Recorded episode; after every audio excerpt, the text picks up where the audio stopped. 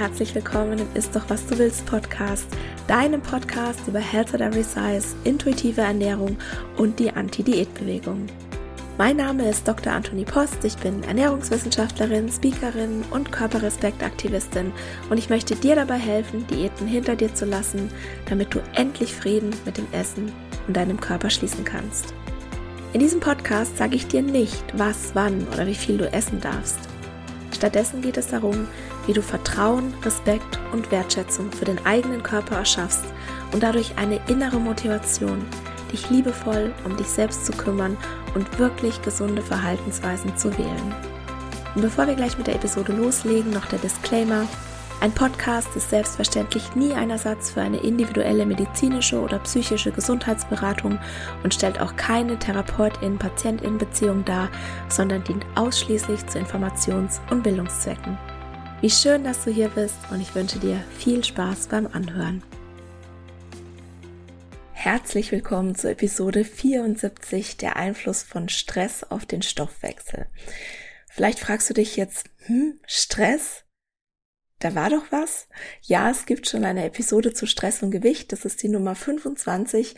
Eine Hörerin hat mir aber geschrieben, dass sie sich gerne nochmal eine allgemeinere Episode wünscht, wie sich Stress, ganz abgesehen von Stress aufgrund von Gewichtsstigmatisierung, auf den Stoffwechsel auswirkt.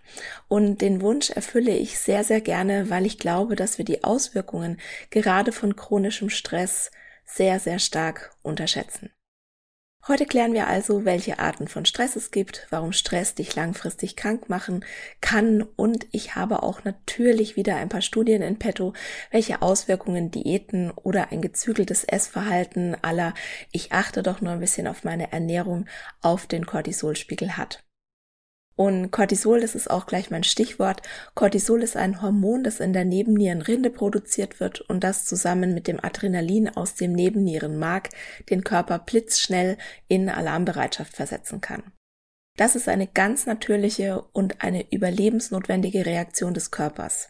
Wir werden aufmerksamer, die Sinne werden geschärft und es sind Höchstleistungen möglich. Und diese kurze vorübergehende Stressreaktion, die teilweise ja lebensnotwendig ist. Die macht uns aber nicht nur leistungsfähiger, sondern sie stärkt auch unser Selbstvertrauen und sie setzt Glückshormone frei. Also Stress ist eigentlich erstmal eine gute Sache. Das Problem ist, wird der Stress chronisch, dann kann sich das negativ auf die Gesundheit auswirken. Das kann ja nicht gesund sein, wenn der Körper dauerhaft in einem Alarmzustand ist. Das ist ja eigentlich logisch. Und chronischer Stress hat große Auswirkungen auf den Körper, auf den Stoffwechsel. Beispielsweise schwächt er das Immunsystem, also man wird anfälliger für Infektionen und hält der Stress an, dann können auch wiederkehrende oder chronische Krankheiten die Folge sein. Und häufig werden Probleme mit dem Verdauungssystem, wie Durchfall, Verstopfung, aber auch Reizdarmproblematiken oder Magengeschwüre genannt. Aber auch Hautkrankheiten und Herz-Kreislauf-Erkrankungen sind typisch für chronischen Stress, sage ich jetzt einfach mal.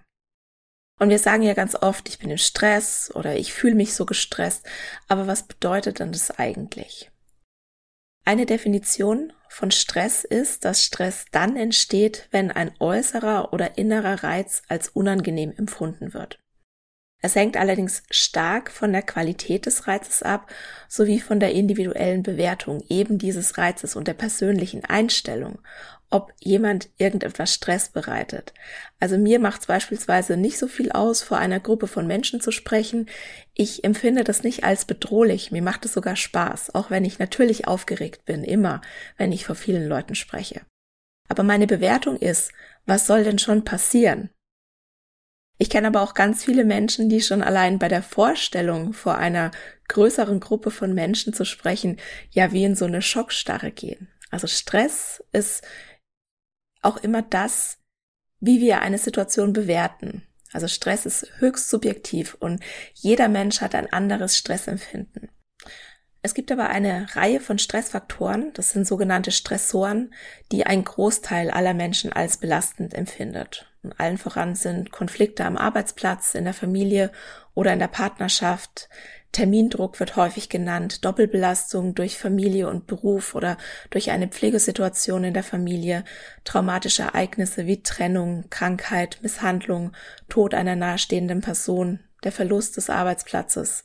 Und ja, das sind alles so Hämmer natürlich. Es gibt aber noch, ich nenne das jetzt mal, sehr viel subtilere Dinge, die einen Stress auslösen können, die wir vielleicht gar nicht als stressig wahrnehmen. Eins, was mich auch sehr betrifft, ist Reizüberflutung. Das haben wir ja mittlerweile permanent. Ne? Wenn du dir mal überlegst, früher hast du irgendwo auf den Zug gewartet oder an der Kasse angestanden und da hast du dich gelangweilt.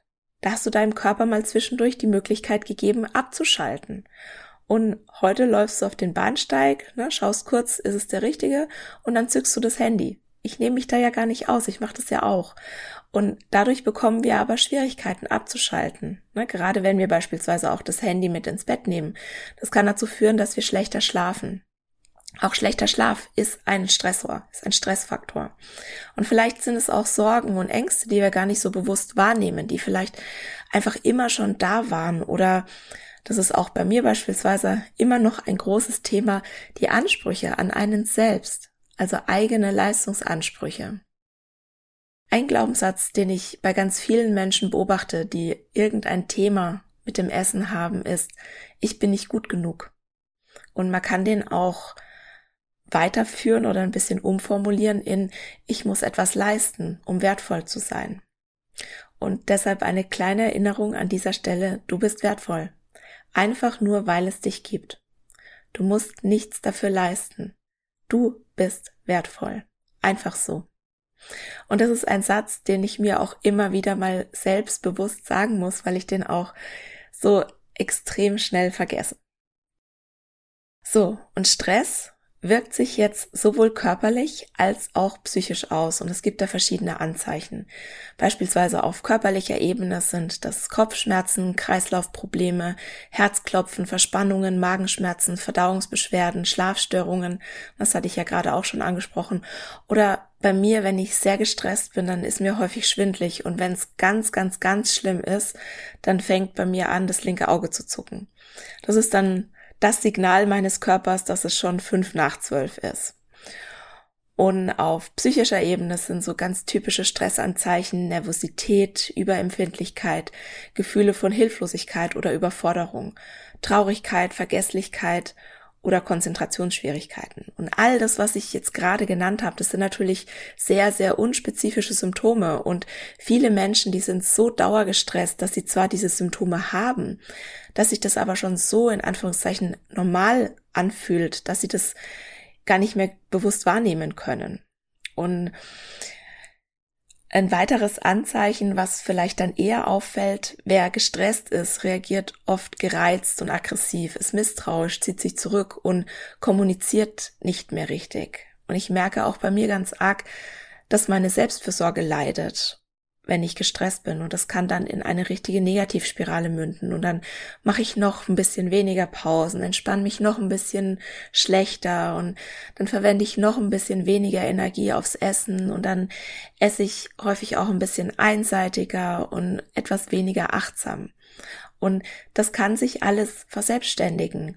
Und auch ich muss mir immer wieder sagen, okay, was passiert hier gerade?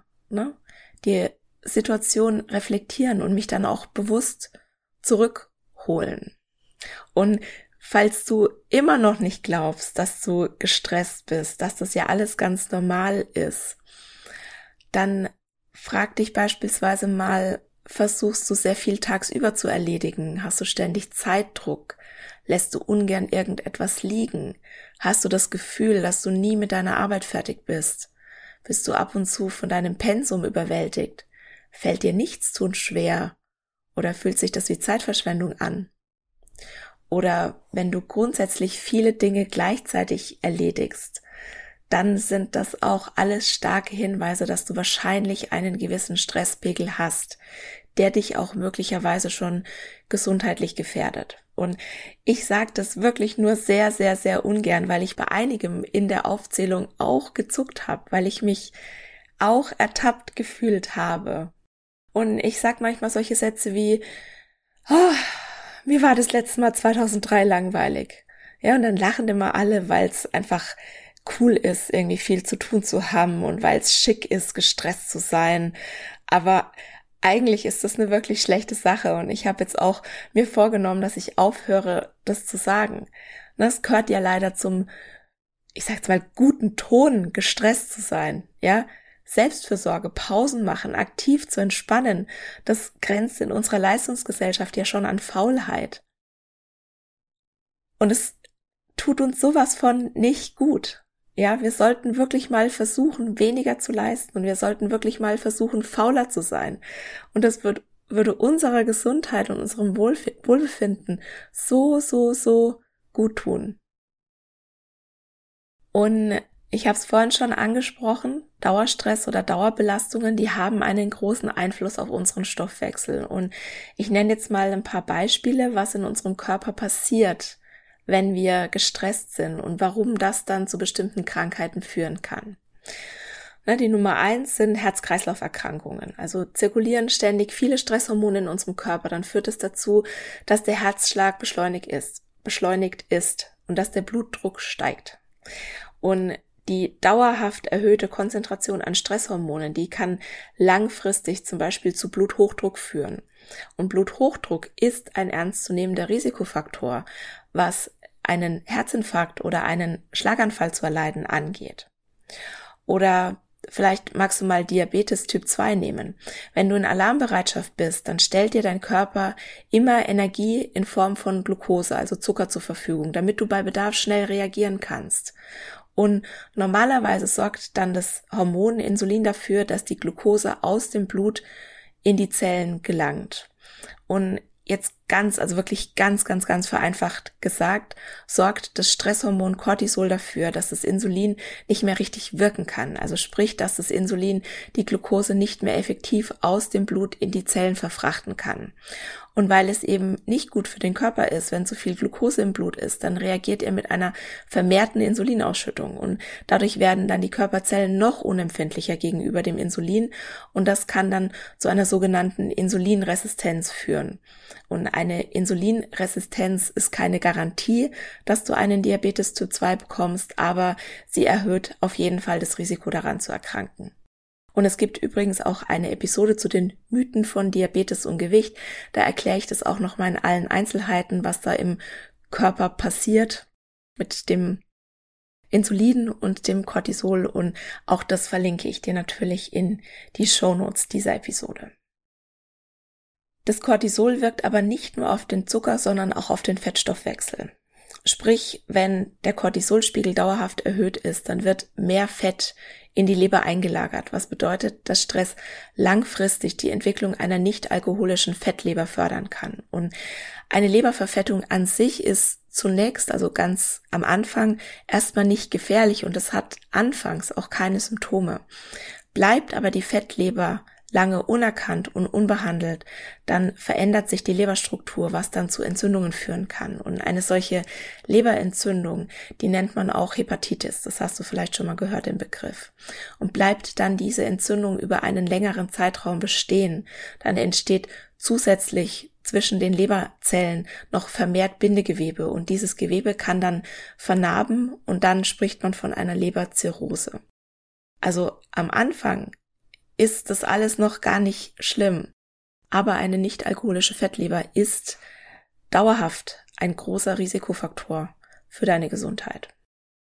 Und ne, man meint immer, ja, so ein bisschen Stress und vielleicht nehmen wir den bewusst auch gar nicht wahr, aber er kann trotzdem langfristig gravierende Konsequenzen haben. Und ich betone das hier jetzt an dieser Stelle, ich glaube zum fünften Mal oder so, weil ich jetzt zu der Studie kommen will, die ich eingangs erwähnt habe. Sie ist von Tomiyama et al. und sie ist schon ein bisschen älter. Sie ist 2010 erschienen, aber sie hat meiner Meinung nach nichts an Relevanz eingebüßt. Und zwar haben die AutorInnen gezeigt, dass dein Stresslevel steigen kann, wenn du Ernährungstagebuch führst. Nicht, wenn du Diät hältst oder wenn du dich irgendwie einschränkst, sondern einfach nur, wenn du aufschreibst, was du isst, reagiert dein Körper mit einem Anstieg des Cortisolspiegels. Und das finde ich einfach unglaublich, weil ich habe mir früher nie darüber Gedanken gemacht, ob mich das irgendwie stressen könnte, wenn ich aufschreibe, was ich esse, wenn ich meine Makros tracke oder wenn ich irgendwie Ernährungstagebuch führe. Und doch, das tut es und zwar messbar. Und dieselbe Studie, die schickte eine andere Gruppe von TeilnehmerInnen auf eine Diät mit kalorienreduzierten Fertigmahlzeiten. Und ich will die Gesamtenergiemenge jetzt nicht nennen, aber das war so eine ganz typische, die moderat Kalorien, kalorienreduzierte Diäten anstreben. Und da schaust du dir die Kalorien an, du bist nicht mal erschrocken, weil das in Anführungszeichen normal ist. Ja, das ist fast noch viel, wenn ich so andere Diäten ja mir überlegt, die ich gemacht habe. Und das, was wir in einer Diät noch als in Anführungszeichen viel dann wahrnehmen. Das ist so etwa der Energiebedarf eines zweijährigen Kindes und mit dem sollen dann erwachsene Frauen super gut funktionieren und allein deshalb ist es ja schon logisch, dass es nicht funktionieren kann und ich schreife gerade ab. Und jetzt komme ich wieder zur Studie zurück. Also im, im Durchschnitt, ja, die haben die, die Frauen auf eine Diät mit kalorienreduzierten Fertigmahlzeiten gesetzt und im Durchschnitt stieg deren Cortisolspiegel um 15 Prozent an. 15 Prozent.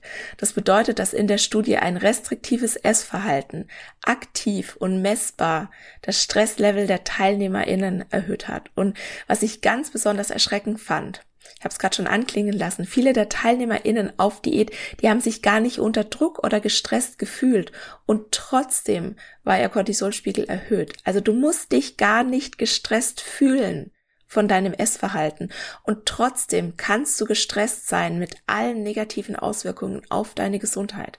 Und wir glauben immer, dass Diäten so harmlos sind, aber das sind sie nicht. Das sind sie ganz und gar nicht aus vielen, vielen, vielen Gründen unter anderem, weil sie Stress im Körper auslösen.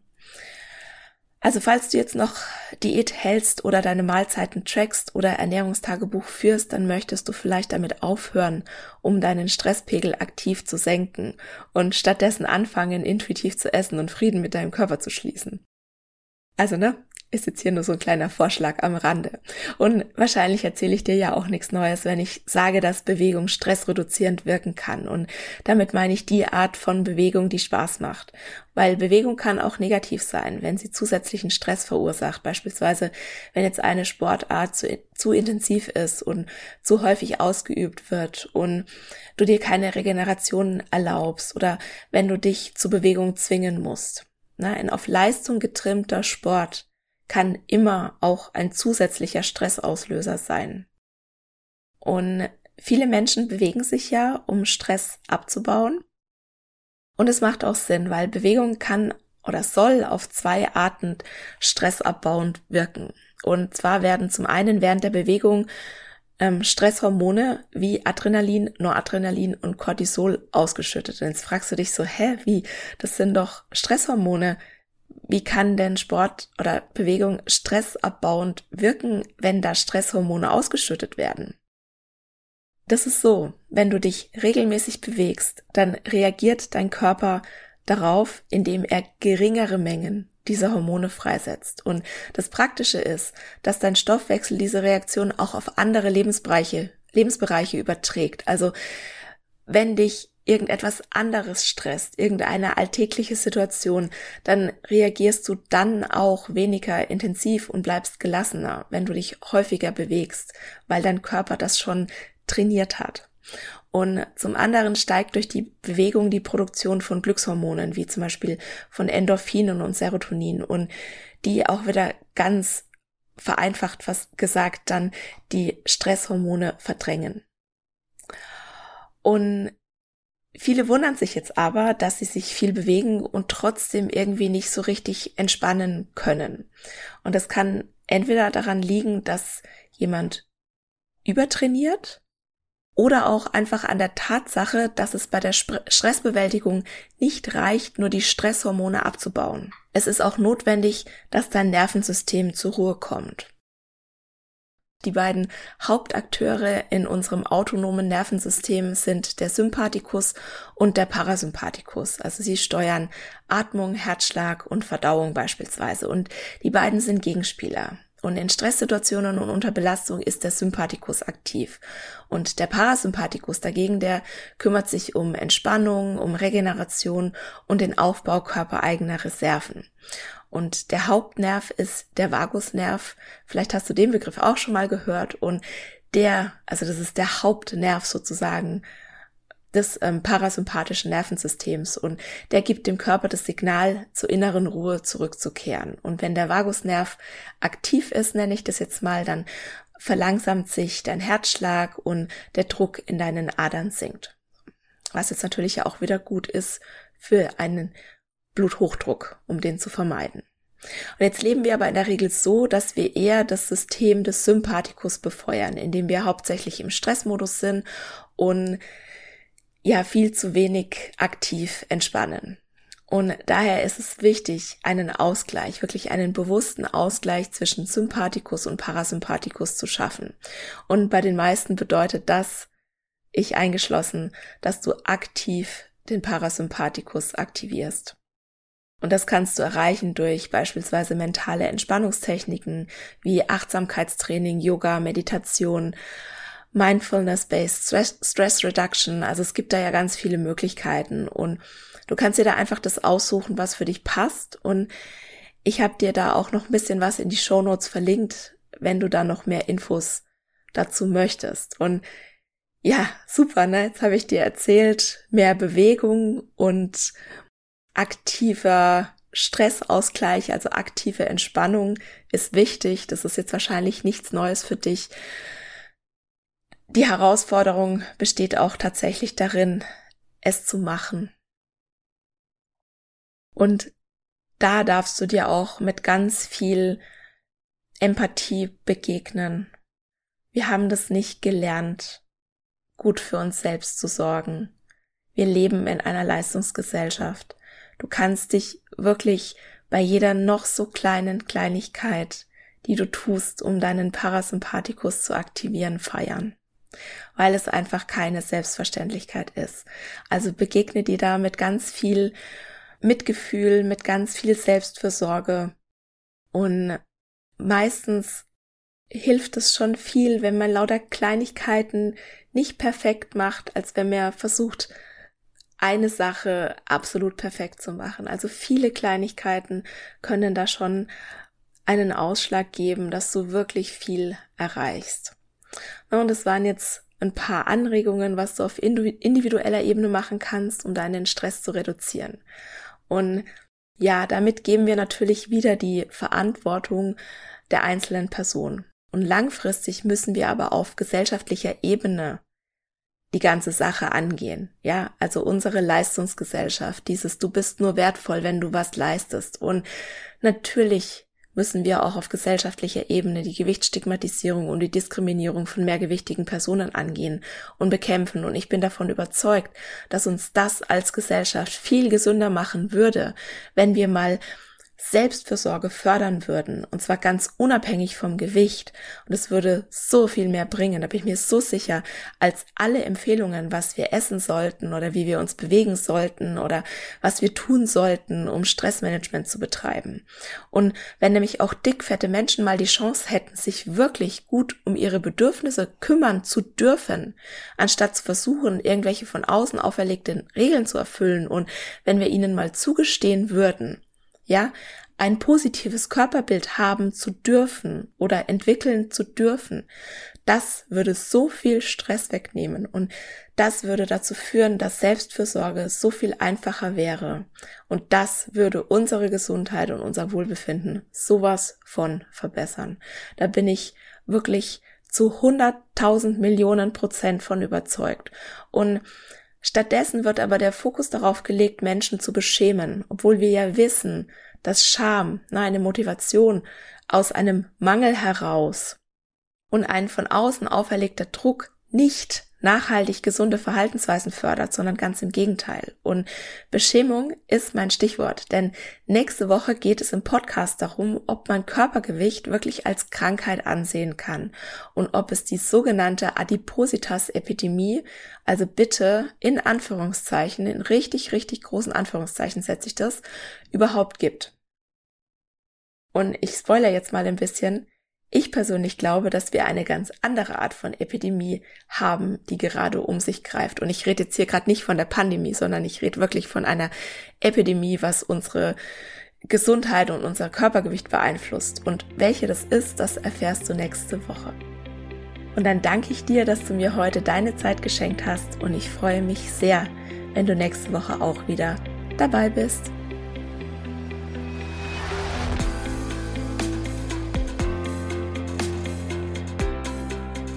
Und das war's für heute. Ich danke dir von Herzen fürs Zuhören und hoffe, dass dir die Episode gefallen hat und dass du ganz viel für dich mitnehmen konntest. Um wirklich Frieden mit dem Essen und deinem Körper zu schließen, ist es wichtig, dass du deine Bedürfnisse kennst. Eine Diät scheint auf den ersten Blick eine gute Möglichkeit zu sein, das eigene Bedürfnis nach Sicherheit und Kontrolle zu befriedigen. Ganz nach dem Motto, indem ich mein Essverhalten kontrolliere, habe ich auch mich selbst und mein Leben im Griff. Das ist aber ein Druckschluss. Tatsächlich gefährden Diäten und ganz allgemein Essensregeln die Erfüllung deiner Bedürfnisse. Warum das so ist und was du stattdessen tun kannst, das erfährst du im neuen Freebie Bedürfnisfinder, das du dir ab sofort kostenlos auf meiner Homepage www.antonipost.de herunterladen kannst. Im Bedürfnisfinder ist ein Bedürfnistest enthalten sowie praktische Übungen, eine Anleitung zum Journaling und natürlich eine Journaling-Vorlage, die dich unter anderem dabei unterstützen werden, dich wieder mehr mit deinem Körper zu verbinden und immun gegen Diätversprechungen zu werden. In diesem Sinne, isst doch was du willst und alles Liebe, deine Antonie.